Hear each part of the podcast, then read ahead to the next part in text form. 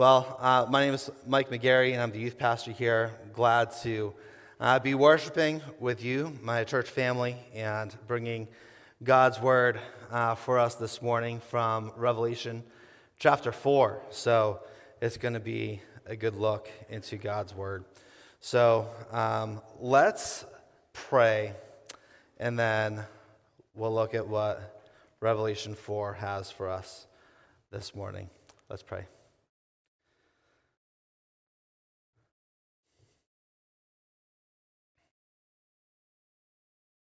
Heavenly Father, would you tune our ears to hear your word this morning? Father, would you clear our minds of all the jumbled thoughts and other concerns that uh, whisper in our imaginations and in our mind, in our hearts? Lord, would you still us?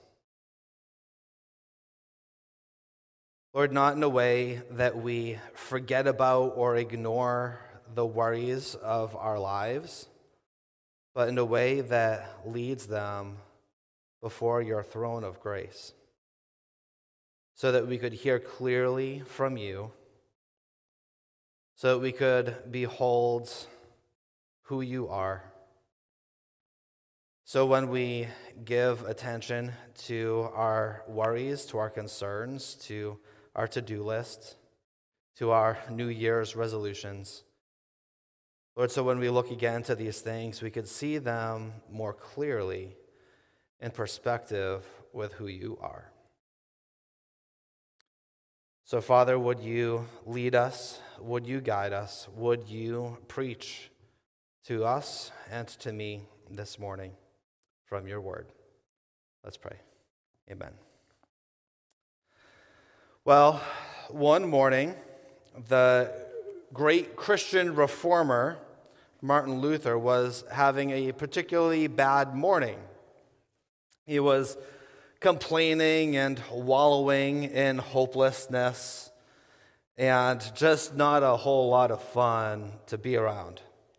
So eventually, his wife, Katie, who had lots of personality, uh, left the room and a few minutes later, walked back in, dressed in all black, ready for a funeral. And Martin kind of looked at her and said, Did I miss something? Who died? And she looked at him and said, Well, if the great Martin Luther is this depressed, then I can only assume that God has died and she kind of put him in his place. And so he kind of moved on from there. And um, sometimes we can feel that way, can't we? Um, I, I, don't, um, just looking around at our congregation this morning um, and imagining uh, our, our, friends at, at home and uh, thinking about my own heart and, and mind this morning, uh, sometimes it can feel like we're limping into a new year, doesn't it? Uh, it's been a long and tiring two years for, um, for our world, for our country, for our community, for our church. But the good news of the gospel uh, and the good news that I want to proclaim for us, for myself, this morning is that God's sovereignty and his kingship is not on shaky ground. He isn't in danger of being fired or conquered or quarantined. In these ongoing, unprecedented times, um, God's hand remains sovereign and steady. He has not flinched or grown shaky.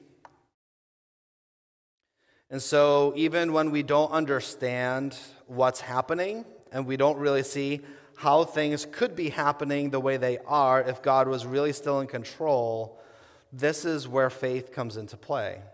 If we knew all the answers to all the questions that we could ask, we wouldn't need faith. we'd just be able to rely on knowledge. And we know people who try to live that way, don't we? Because sometimes I'm that way, and you are that way. And we forget the role that faith plays in our life. And we walk by faith, especially during unprecedented times. And we walk by faith, especially when things do not make sense and when life is really difficult. Faith is that confidence in saying, I know who God is. I know in the end how things will end. I know who wins. I know that God will provide. I know that God is still in control. I don't know a lot of things, but I know those things. Therefore, I will walk by faith in Jesus Christ. That is the Christian faith. And so, as we open up and look into Revelation chapter 4 this morning, um, I want to invite you to uh, flip in your Pew Bibles to page uh, 1091, or you can flip in your, your own Bible that you brought with you to Revelation chapter 4. Revelation is the last book of the Bible. And so you can find the scripture we're going to be looking at um, there. But I think it's important for us to remember that as mysterious as the book of Revelation is to us, it was written to give hope and encouragement to Christians in the early days of the church who were literally being fed to lions, who were being lit on fire as living torches to illuminate the emperor's drunken parties. Uh, the Christians were living through a terrible season of persecution. And the book of Revelation was written to these Christians uh, who are being persecuted and wondering is suffering for Jesus worth it? Is, is this really what it means to be a Christian? Is, is Jesus worth facing the lions uh, in the Colosseum as entertainment for paying customers? Uh, as is being a Christian worth feeling like everyone around me is, is literally trying to identify who's Christian here to turn in to the authorities for arrest and torture? And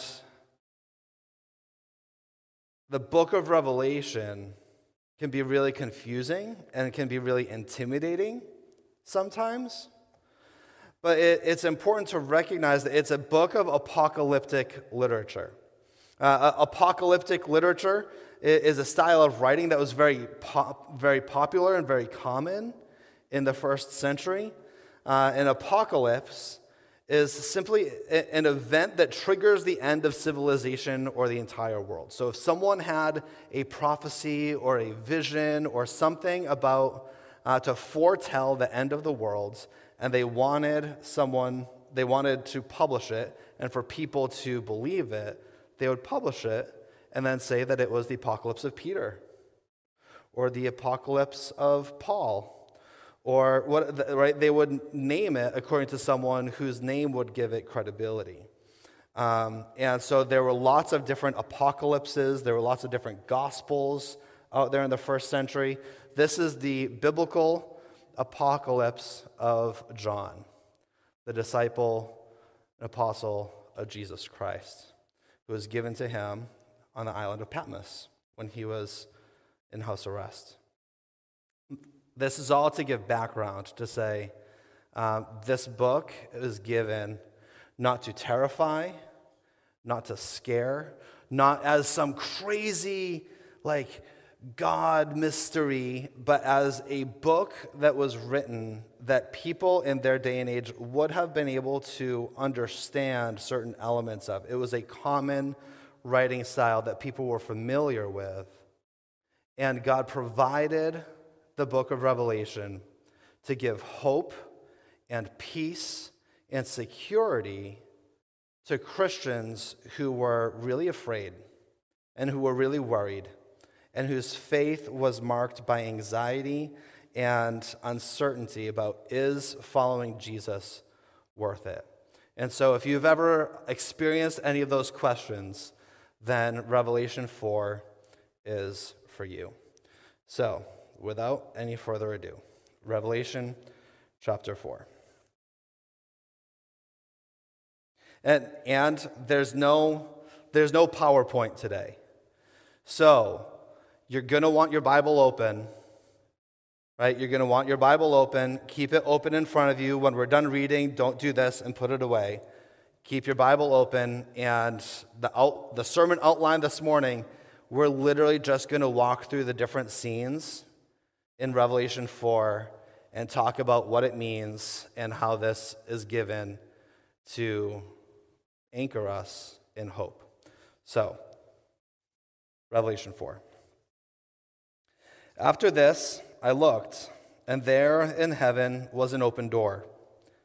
The first voice that I heard speaking to me like a trumpet said, Come up here, and I will show you what must take place after this. Immediately I was in the Spirit, and there was a throne in heaven, and someone seated on it.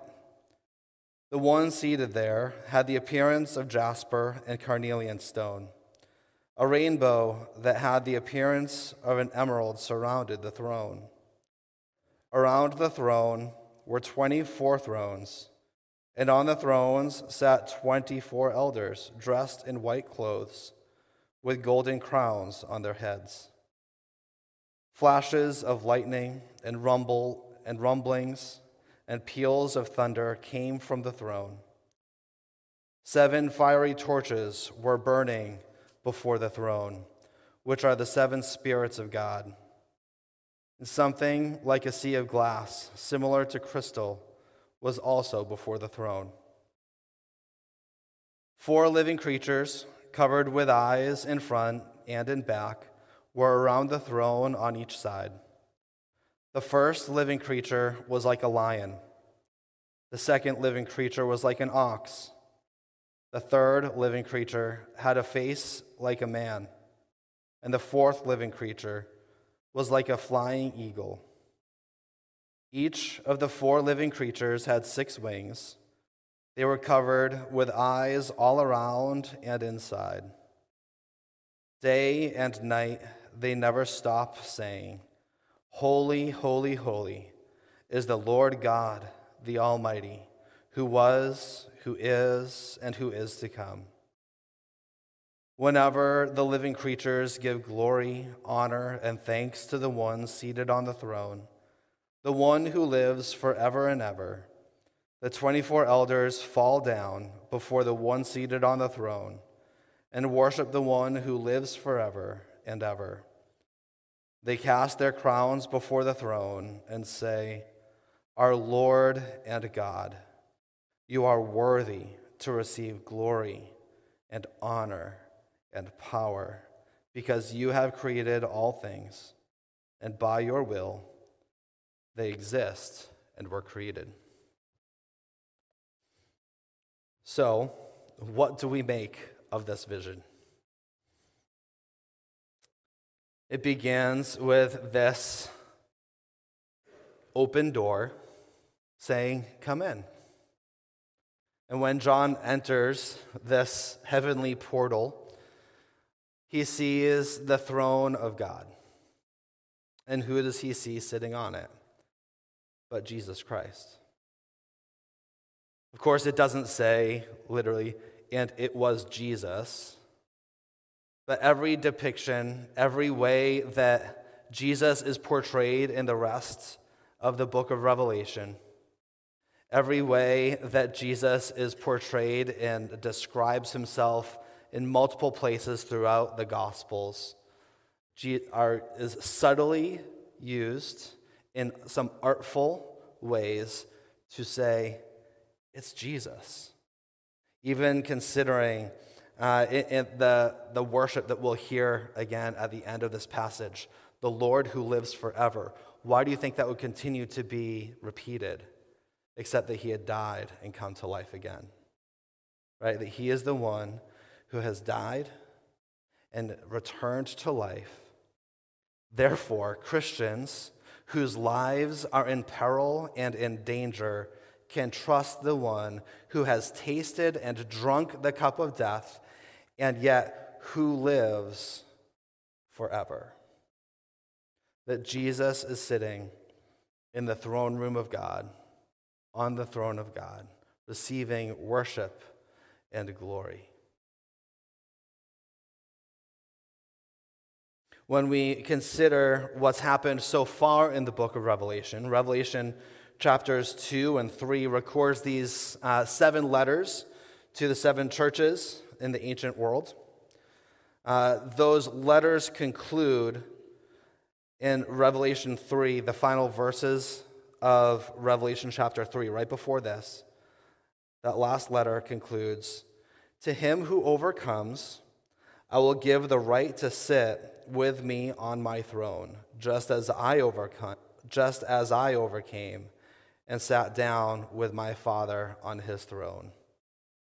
He who has an ear, let him hear what the Spirit says to the churches. Immediately after this promise to Christians who endure, who overcome the persecution, who overcome uh, the challenges of their faith, who endure walking with Jesus by faith, we see this vision of Jesus sitting on his Father's throne. And we see John being told, Come in. And then we read this description of him, starting in verse 3. And he who sat there had the appearance of jasper and carnelian. And around the throne was a rainbow that had the appearance of an emerald. Around the throne were 24 thrones, and seated on the thrones were 24 elders, clothed in white garments with golden crowns on their heads. And from the throne came, came flashes of lightning and rumblings and peals of thunder. And before the throne were seven burning torches of fire, which are the seven spirits of God. And before, before the throne there was as if it were a sea of glass, like crystal. What an image! How would you paint that? What would that look like? These stones, jasper, carnelian, emeralds, I think we've all heard or maybe read uh, different descriptions of, well, this represents that and that represents this. And um, I, I'm not so interested in that as much as just the, the recognition that in the first century, these were marks of royalty and power and sovereignty. Right? I mean, you couldn't just go to Kohl's and buy whatever color shirt, pants, sneakers, whatever. Like, you, you couldn't just go to the store and buy what you wanted. Things would get weathered, colors would fade, and generally, clothing was earth tones, right? If someone was wearing something bright that, that, that symbolized that they had a high measure of status, uh, they were someone who had money, uh, they had access to certain dyes to be able to dye their clothing to look radiant and beautiful to get the attention. And so these stones uh, were another way that you could kind of stand out from the crowd. And so the throne, uh, on the throne, was one whose appearance was marked by these special stones that portrayed his royalty, his kingship, his lordship, his power, his prestige. He is not a normal man. And that throne was surrounded by a rainbow, right, pointing back to the flood. And this symbol of God's grace for sinners.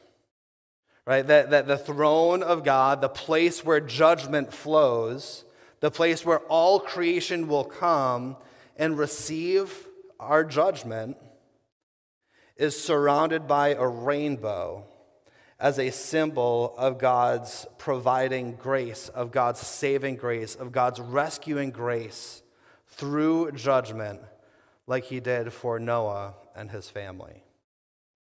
That this judgment seat is marked by the grace of God, which saves his people by faith.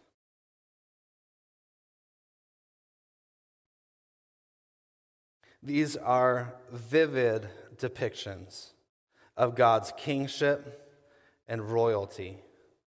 That the one who is sitting on the throne is worthy to be there.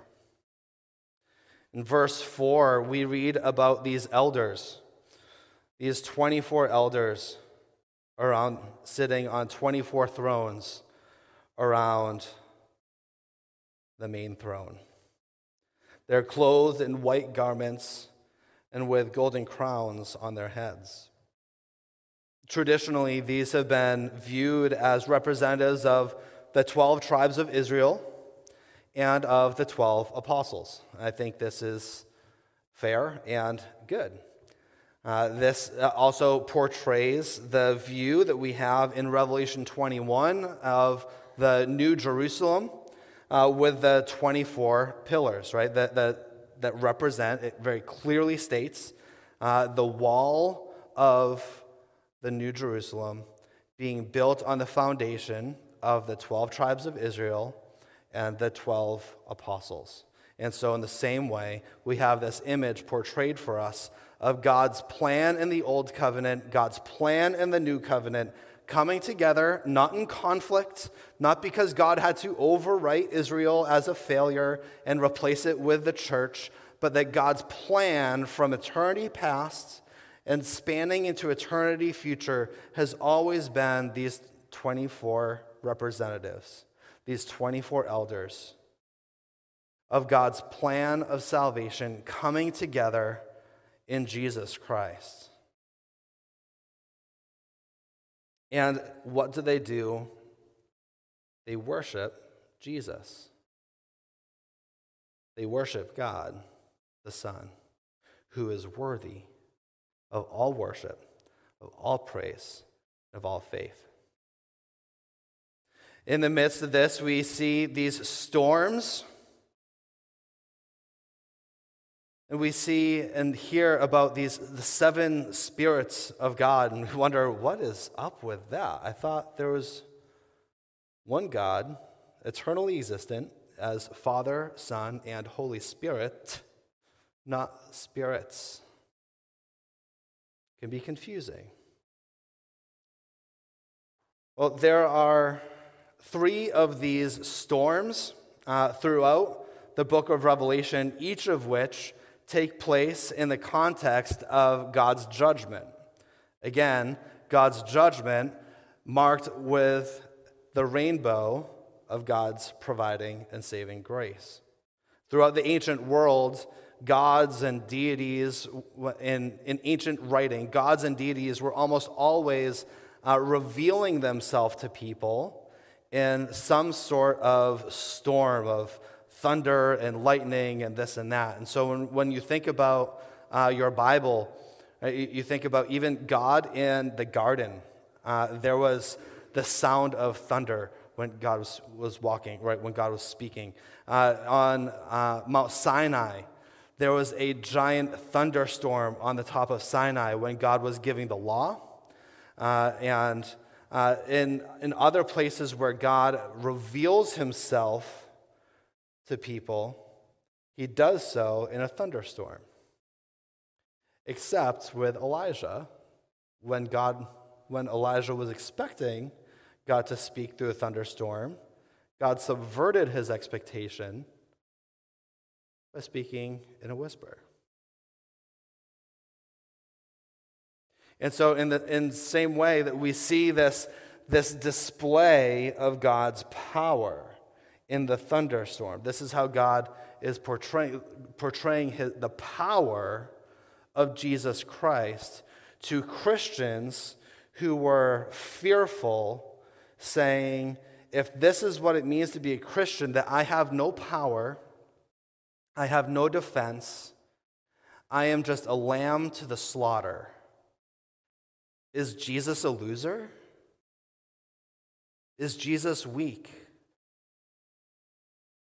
And he receives this vision of Jesus in all his power and glory, saying, Look, as, as Christians, we follow the way of the cross. We don't defend ourselves. We aren't looking for worldly power and prestige.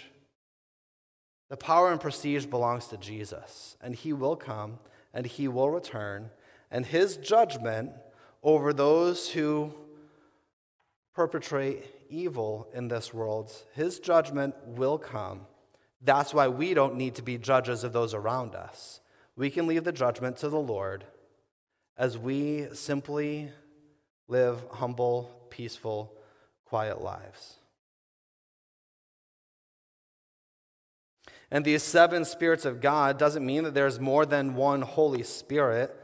There's multiple times when these seven spirits, again, appear throughout the book of Revelation. And there's a bunch of really confusing interpretations about what they represent and who they are and all of that. And I understand them just enough to say um, this doesn't mean there are multiple Holy, Holy Spirits.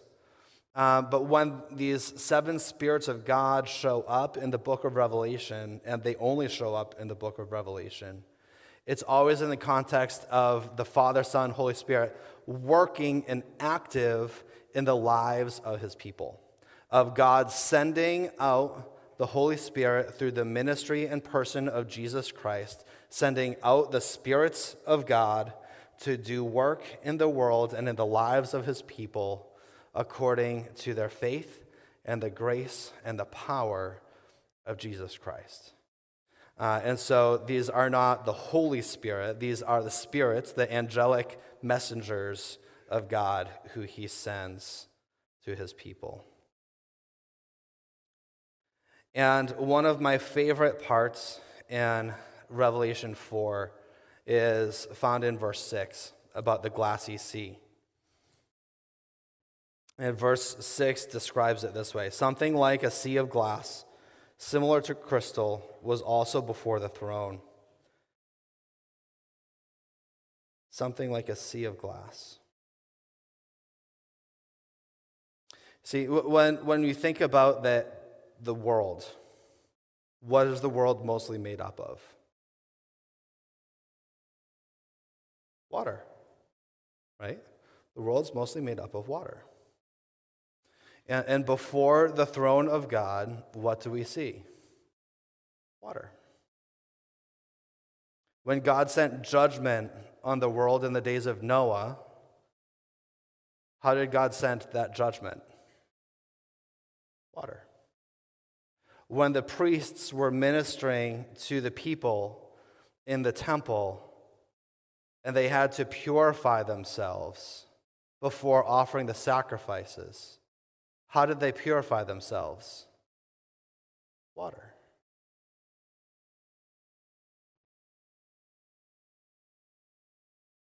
And before the throne of God, the sea is crystal clear like glass.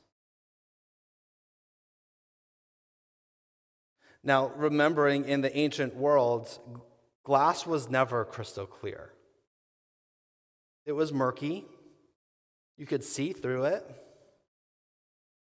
But it was very rarely, if ever, clear like crystal.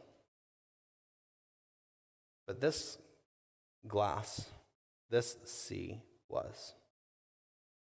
God could see everything that was happening in his worlds God could see everything that was happening in these waters.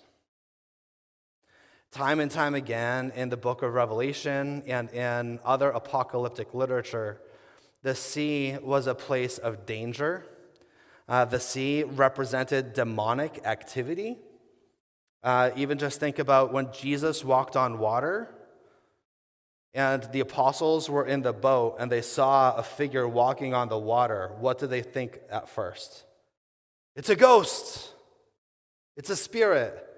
And Jesus said, Do not be afraid, it is I. And when they thought the waves and the winds were going to crash over them and destroy them and kill them, he spoke and said, Quiet, be still and the storm on the sea. And how did the apostles respond? And they fell down and they worshiped. Because it wasn't just about the waters, it was about everything that the waters and the sea represented to the ancient people. This is also why when Jesus cast out the demon named Legion and sent Legion, the demon, into the pigs, where did the pigs run? Down the hill into the sea. That's a strange thing for pigs to do who are possessed by a demon. They didn't go and drown themselves, the demon was going home.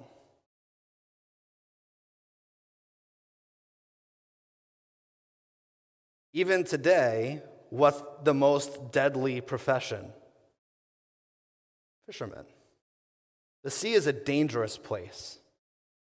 And before the Lord, the sea is crystal clear. There is no threat to God's sovereignty or to God's goodness or to God's power.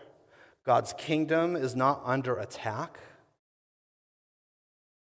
When we walk and limp and worry about what's coming in the future,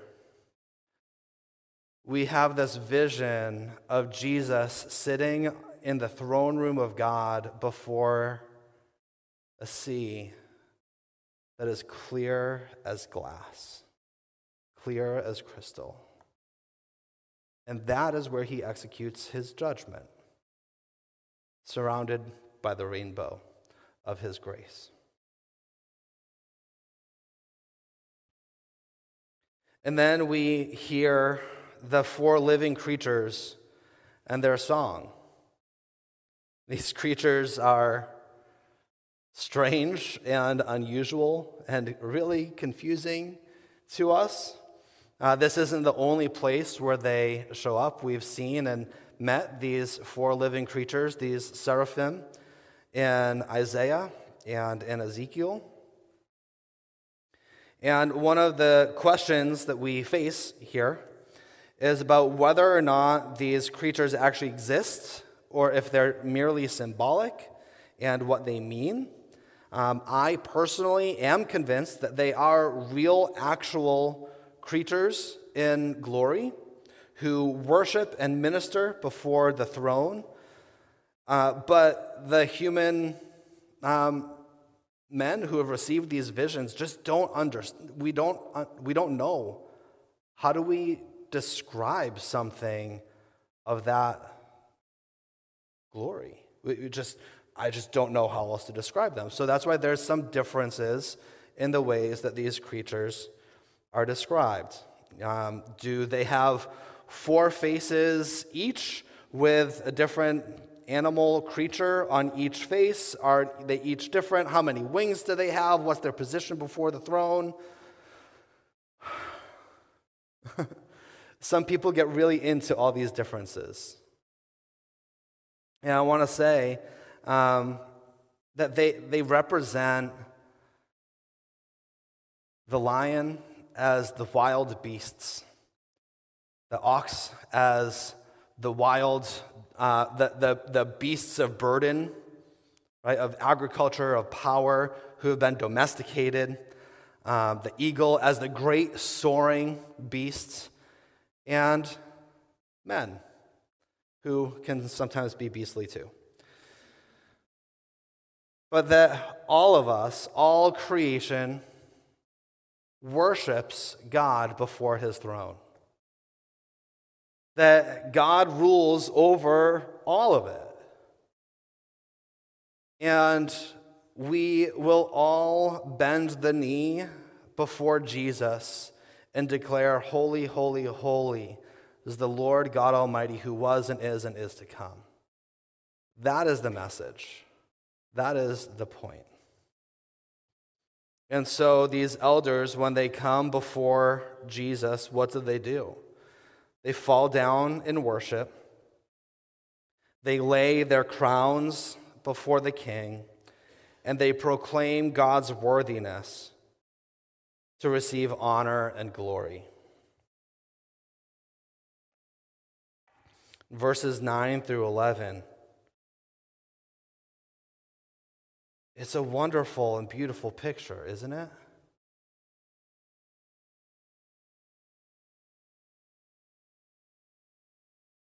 Worthy are you, our Lord and God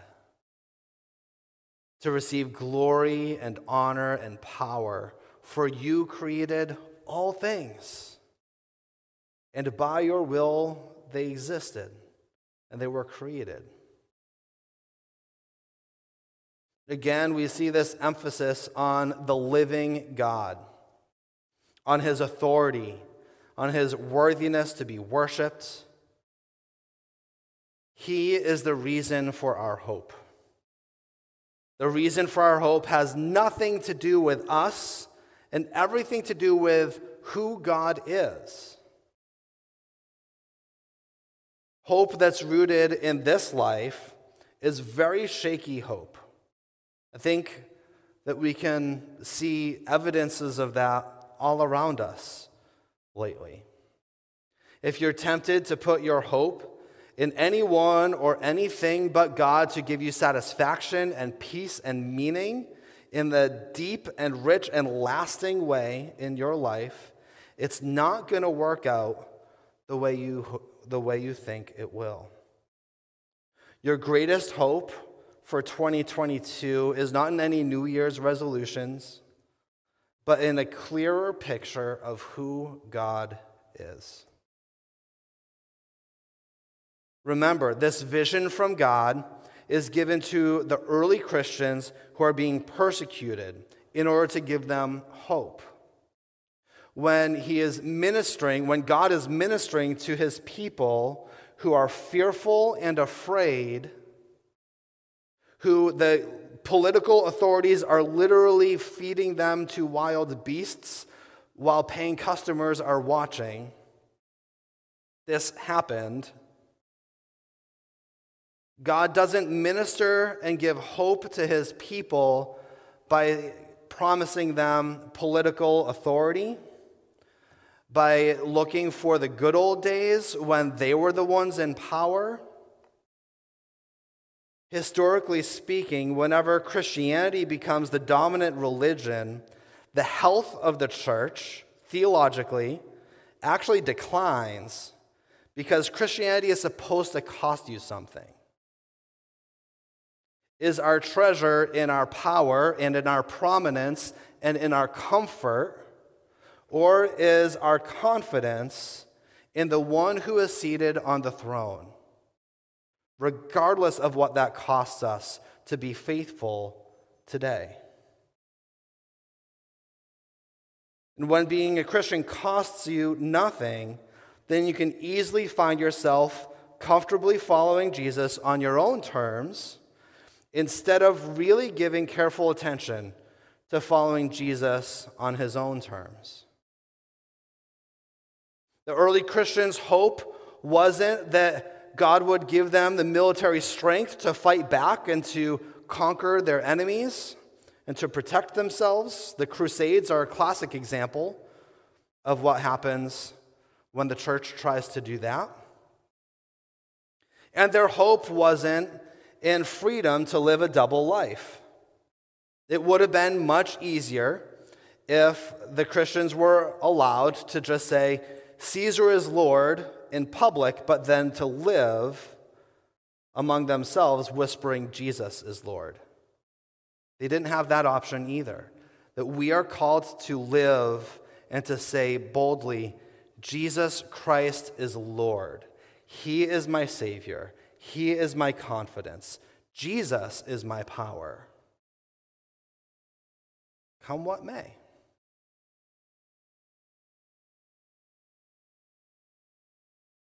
I think many of us are limping into 2022. It's been an exhausting season. Maybe it's just me. I don't think it is. Some people talk about New Year's like it's an automatic fresh start. Uh, but so far, so far, it's only January 2nd, but I feel mostly the same as I did two days ago. Don't know about you. But it is a fresh opportunity to recenter ourselves, to evaluate, to anticipate. There's nothing magical about the dates, but it is an opportunity to say, I'm going to reset my eyes on the holiness of God. That Jesus is my hope. The holiness of Jesus is my confidence. The faithfulness of God and the ministry of the Holy Spirit is my confidence this year. What would that New Year's resolution look like?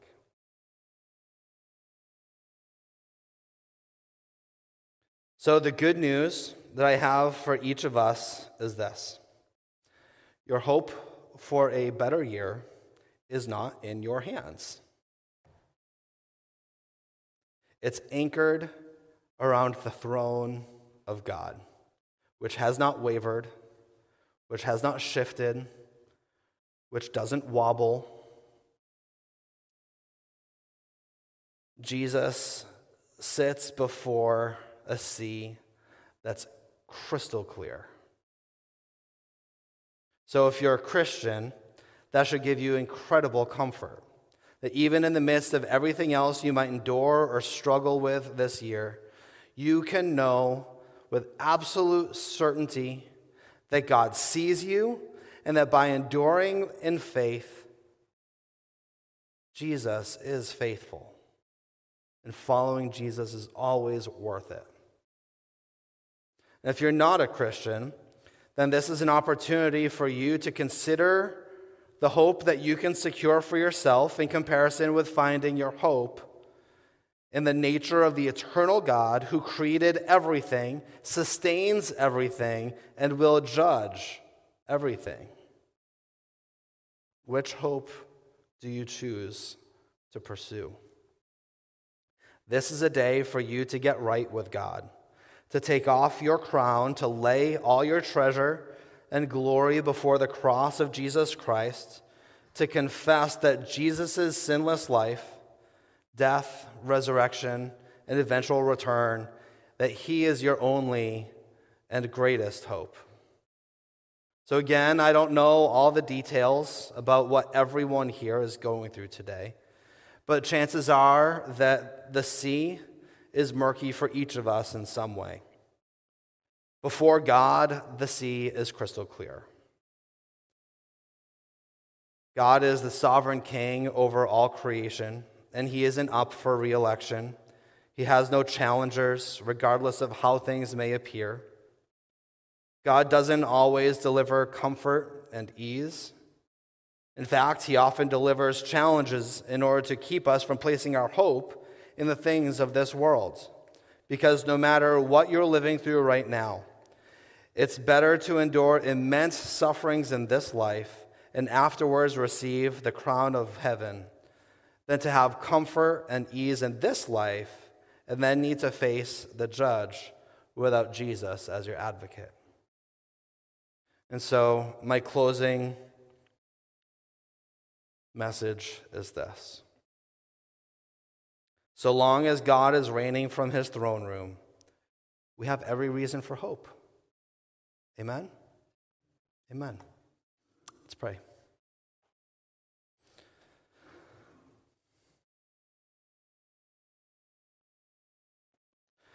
Our great God, you are holy. You're the one who was and is and is to come. You are worthy to receive honor and glory and power because you have created everything. and by your will, they exist and were created.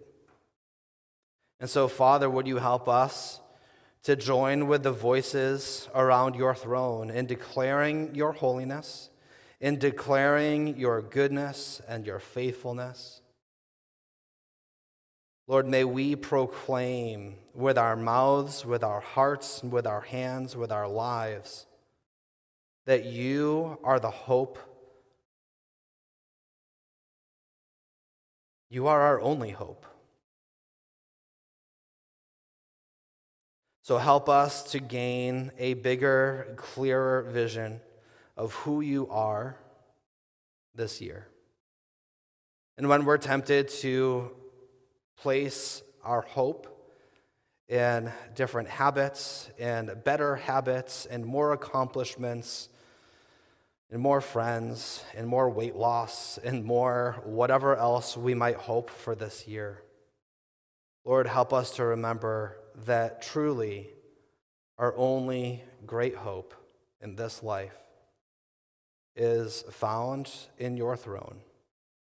And so may you be the anchor of everything we are, of everything we do, of everything we love and trust and build on in 2022.